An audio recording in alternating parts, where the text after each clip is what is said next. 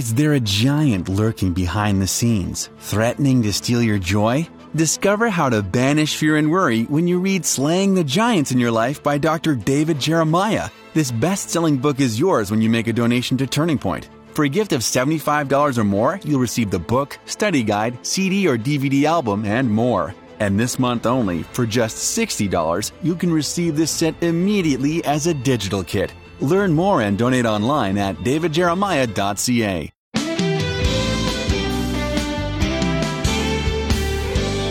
Like carrying extra body weight, you can get so used to carrying resentment that you forget it's there. Yet it's slowly killing you. Today on Turning Point, Dr. David Jeremiah takes a closer look at the insidious danger of holding on to bitterness. Danger you might not be aware of until it's too late. Listen now as David introduces the conclusion of his important message, Slaying the Giant of Resentment. I have interacted with a lot of people in the years that I've been on planet Earth, and as a pastor, many, many years of interviews and discussions. Sometimes they happen in my office in a formal interview, but most often they happen on the campus, sometimes in restaurants, seated at the counter. That happened to me this week. And we talk about things, and a lot of times things come up that have to do with resentment. I've talked to so many people who years and years ago, somebody did something to them, and they're still harboring it. They still resent it. They still can't forgive. Often it's in a marriage situation, sometimes in a work situation. And I hope you will listen carefully to what we say about the dangers of resentment and how to overcome it and get victory over it in your life. We'll get there in just a moment, but first, if you haven't ordered the book that goes with this radio series, let me encourage you to do it. Ask for it when you send your gift to Turning Point sometime during the rest of the month of February. That's how it works. Send a gift of any size. We're not going to specify. We want you to do the best you can, do what you can to help us as we share this word from this place to other places. But whatever your gift, if you simply say, please send me the Giants book, it'll be on its way to you before you know it. Thank you for your input and investment in Turning Point. And now, let's get started with Part 2 of Slaying the Giant of Resentment. How many times do people get eaten alive by the bitter anger and acid of resentment?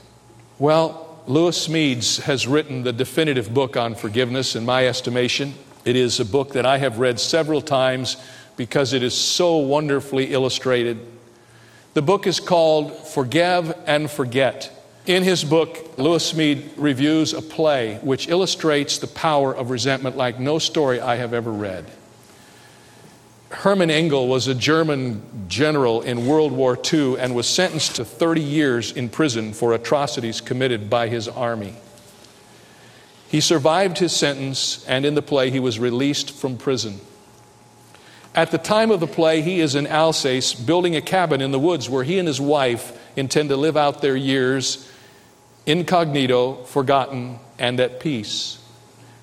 In the story, there's a man by the name of Morio, who is a French journalist, and he's waiting in the wings. You see, Morio's whole family was massacred by Engel's troops during the war. And when the Nuremberg court had refused to sentence Engel to death for his war crimes, Morio had sentenced Engel to death in his own heart and determined to carry out the sentence in his first opportunity. His condemnation was kept alive by the hot fire of hate that he kept kindling in his heart. Now the time had come in the play. Morio had stoked up the fanatics in the village close to Engel's cabin. That very night they were going to come up the hill, burn down the cabin, and shoot Engel and his wife to death. But there were a couple of things that Morio hadn't quite figured out. There were some empty spaces in his understanding of what had actually happened in the war. So as a journalist, he decided to go up the hill to the cabin where Engel and his wife were living and ask them some questions the afternoon before they were going to be killed. So up the hill he went, and he introduced himself and told Engel who he was. Engel was quite shaken And that afternoon, Morio spent grilling the former general about all the village massacres that lay like a forgotten shadow in Engel's past. But Engel's feeble humanity confused Morio. He couldn't quite figure out what was going on. And he was having a hard time putting all the pieces of the terrible story together. His hatred and his vengeance began to be blurred, and the purity of his hate was contaminated by what he saw in this old, feeble man.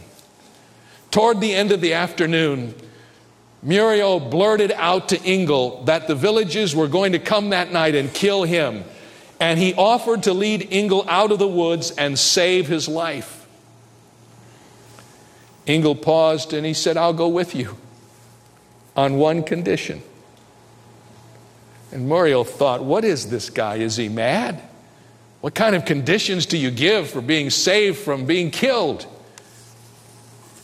What condition, he said. And Engel says, "I'll go with you if you will forgive me." Forgive? Muriel had exterminated Engel 1,000 times in ways of hate that played in his mind for 30 years.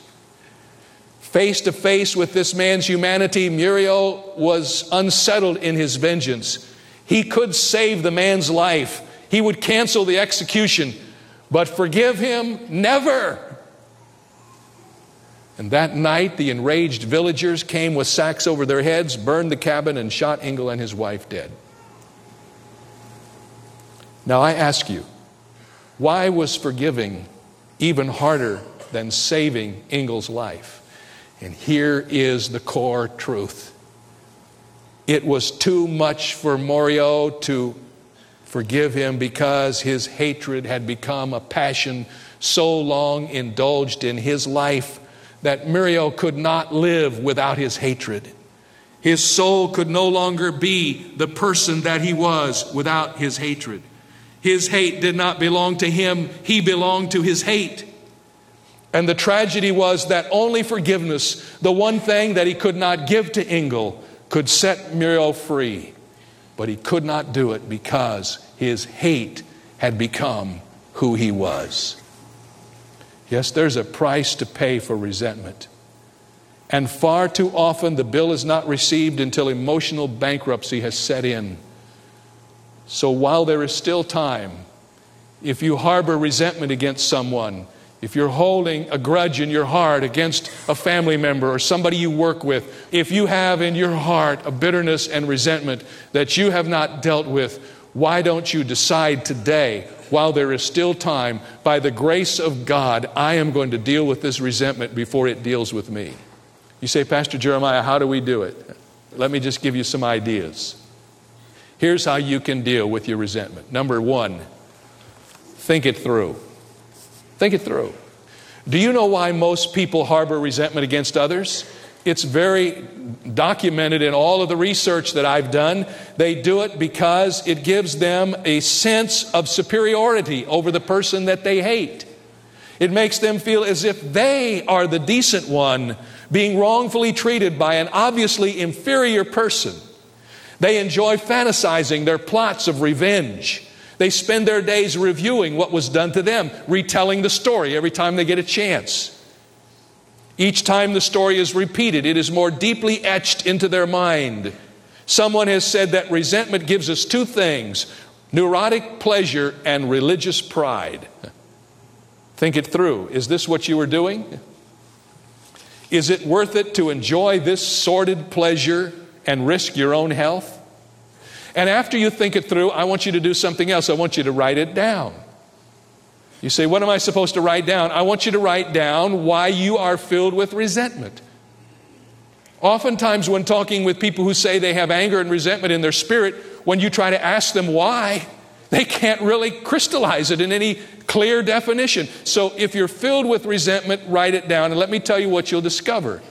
When you write it down on paper and read it out loud, it will sound a lot different than it sounds in the echoes of your mind.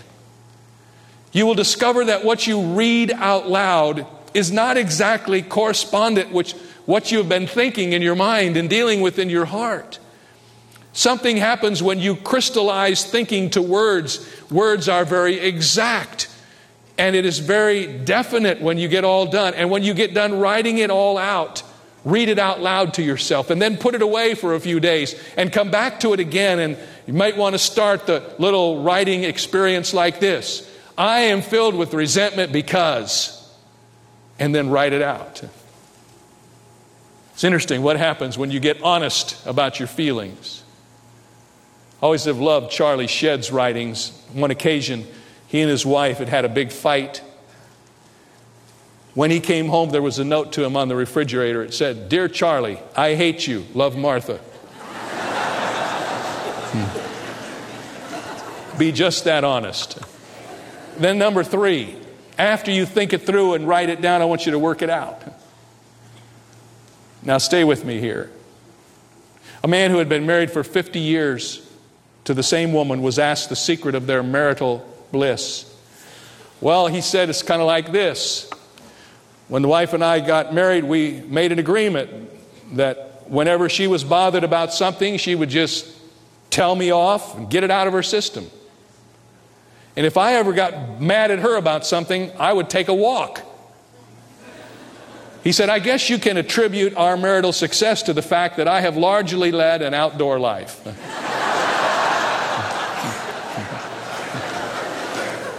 I'm not suggesting that you can overpower anger with exercise. Please don't think I'm becoming psychological here, but there is some evidence that exercise is helpful in dealing with strong emotions, and exercise takes the edge off of anger and gives it an outlet and keeps it from building up a backlog of pressure.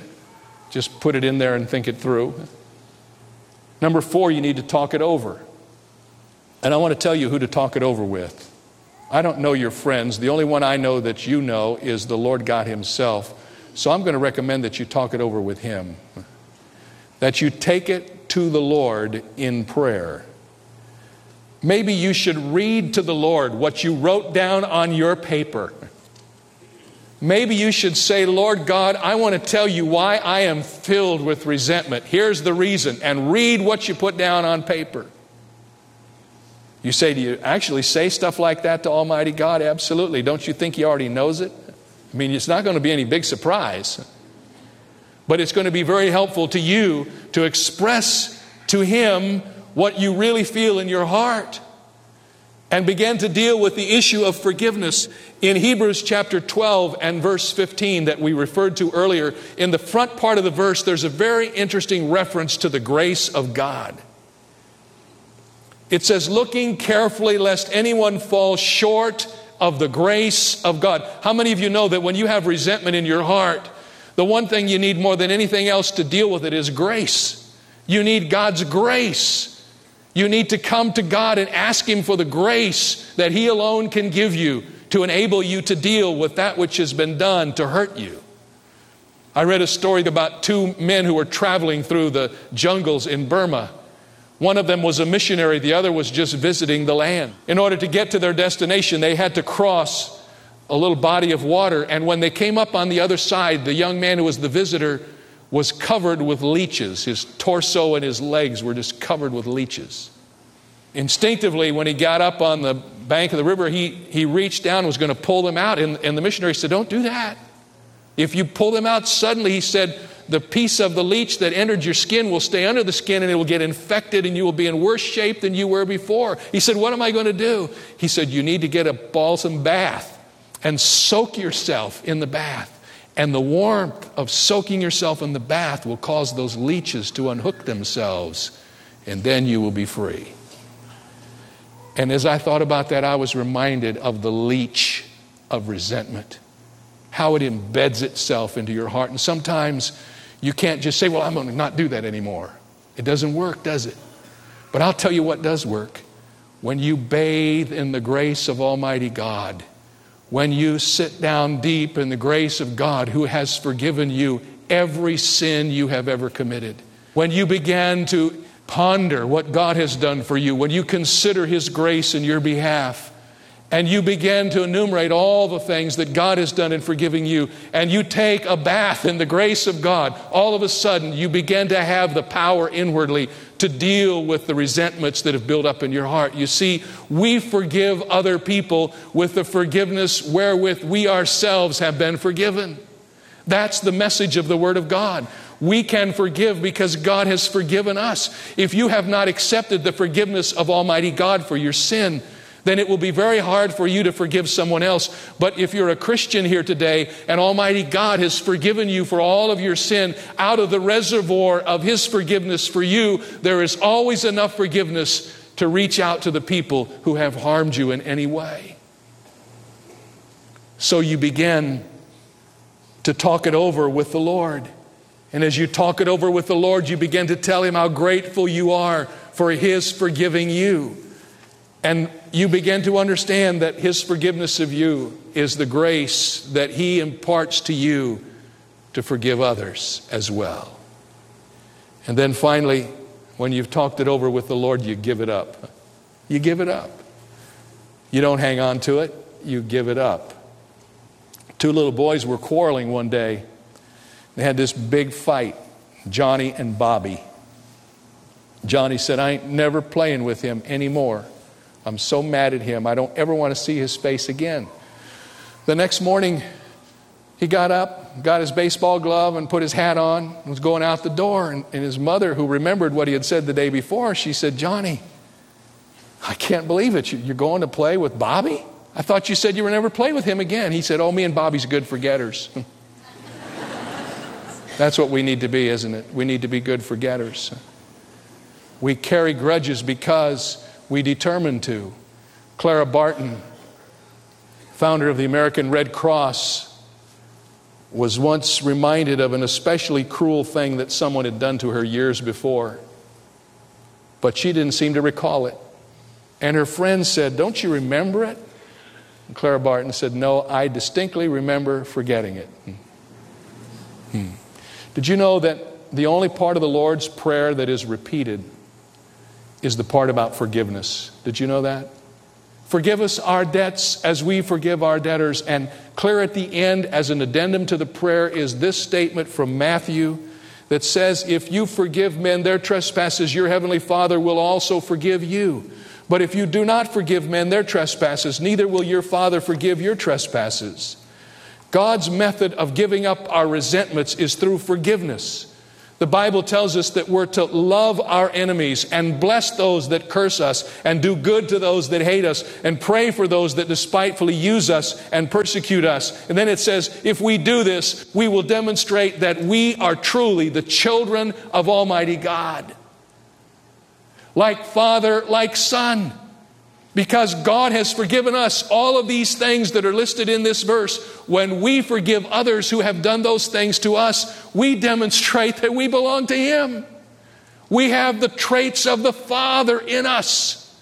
And it's the only way you can explain some of the forgivenesses that I've heard about. People who have been abused and hurt and wounded and sinned against. And yet, when they bathe in the wonderful grace and forgiveness of Almighty God, they find the reservoir of strength that comes from Him. And as He, as their Father, has forgiven them, they become like their Father as His child, and they forgive others. That's how you get rid of resentment. Be ye kind one to another, tender-hearted, forgiving one another, even as God, for Christ's sake, has forgiven you. Do you see it? All of us have read some of the stories about Corrie Ten Boom. I was in her homeland and saw the place where she grew up. I've always been interested in her life. She was a great woman. After she was released from prison where she and her sister had been in Ravensbrück, her sister actually died in that prison. Her father died in another concentration camp. And when she got out of the Nazi prison, she determined that she was going to travel all over Germany and that her main mission for the rest of her life was going to be to preach forgiveness. because she knew that Germany was filled with many Jewish people who had been so brutally damaged that they would end up continuing the damage through their own hatred of those who had hurt them. And so she went preaching forgiveness everywhere she went. That was her only message. She said that one Sunday morning she was in Munich, and a man came forward to greet her, and she recognized him immediately. She remembered how she and the other women prisoners were forced to take showers while this man who had come up to her after the service had ogled and taunted her in her naked helplessness. The man standing before her had also taken great joy in his cruelty of Betsy, Corrie Ten Boom's sister. He spoke. He said, "Ja, Fräulein, it is wonderful that Jesus forgives all our sins, just as you say. You mentioned Ravensbrück. I was a guard there, but since then I have become a Christian. I know that God has forgiven me, but I would like to hear it from you as well. Fräulein, will you forgive me?" And Corrie said she stood there paralyzed. She couldn't forgive. Betsy had died at the hands of this man. She herself had been humiliated. At the same time, she said, "I was so ashamed that I could preach so fervently about forgiveness and immediately after my sermon be confronted with something I couldn't forgive."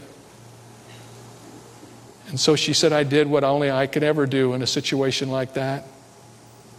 She said, "I looked up to heaven, to Almighty God, and I said, 'Oh God, forgive me because I can't forgive.'" And she said immediately she began to feel the sense of God's forgiveness of her. And she said, "I don't even remember how it happened, but I felt my hand go up to reach out to the hand of this man. And I reached out and shook his hand and I said, 'You are forgiven.'" And immediately, the SS general was set free. And Corrie Ten Boom said, "But that's not all.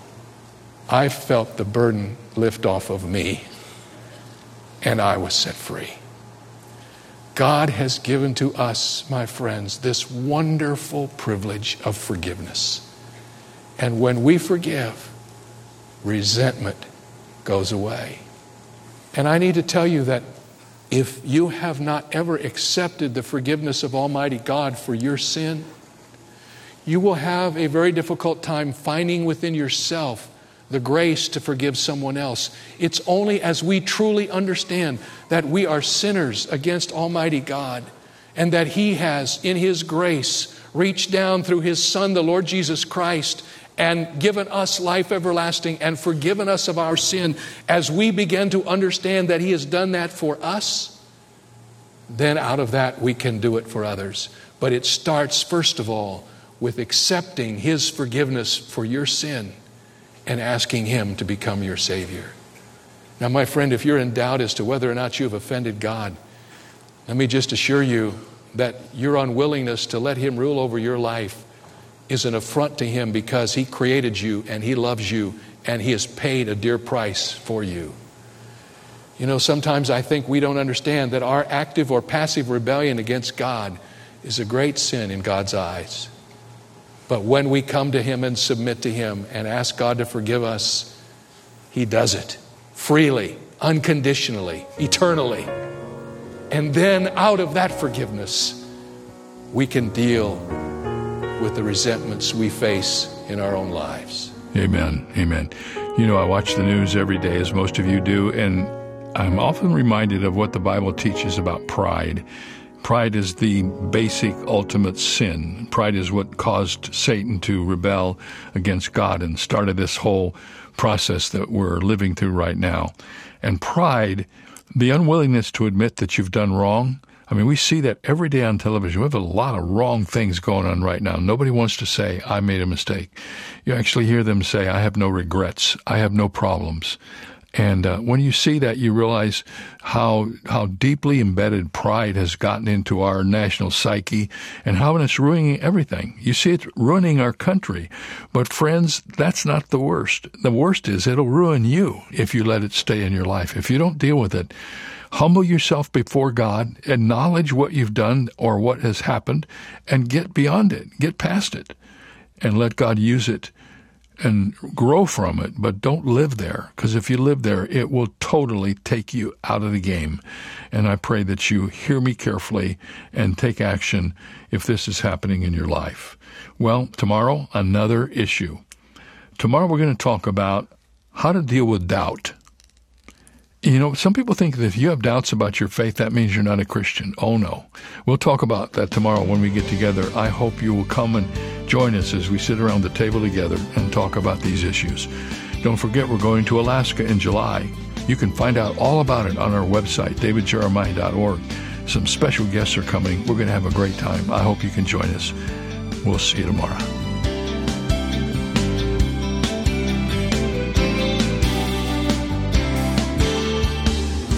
The message you just heard originated from Shadow Mountain Community Church and Dr. David Jeremiah, the senior pastor. How are you being encouraged by this ministry?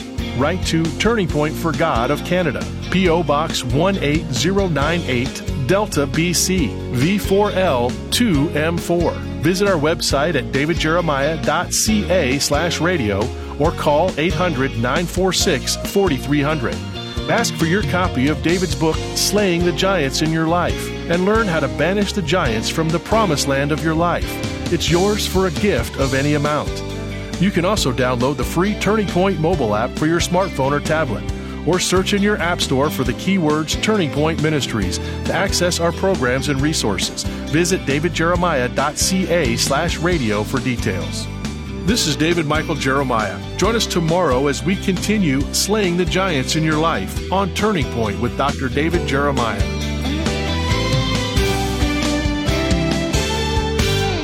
For more than 40 years, Dr. David Jeremiah has faithfully preached God's Word. And as the world changes, how the message is delivered expands. Turning Point Plus was created as the next step in our digital broadcast ministry, and it's available instantly when you sign up to support Turning Point with an automatic monthly gift of any amount. Learn more and access more than 12,000 audio and video messages at turningpointplus.org. Turning Point presents the Jeremiah Study Bible. Jumpstart your Bible study with more than 8,000 study notes from Dr. Jeremiah to help you discover what the Bible says, what it means, and what it means for you. Available in the New King James and New International Versions in standard or large print, as well as the English Standard Version in standard print. For more details or to order your copy, go to davidjeremiah.ca/JSB. Augustine, the early church father, is credited with saying, "All truth is God's truth." The Bible is the first place we turn to discover God's truth. But truth can be discovered in many places, some of them unexpected. For example, Jesus said the true praise of God can come from the mouths of babes and infants. God once spoke through a donkey, and Jesus said that even the stones were capable of speaking the truth. Yes, some of those examples are figures of speech, but they make a point. We need to recognize when God is speaking to us, verified by Scripture, from an unexpected source. This is David Jeremiah, encouraging you to get on the road to new life. Discover God's truth on Route 66. Route 66, driving the Word home. Log on to Route66Life.com. Start your journey home today.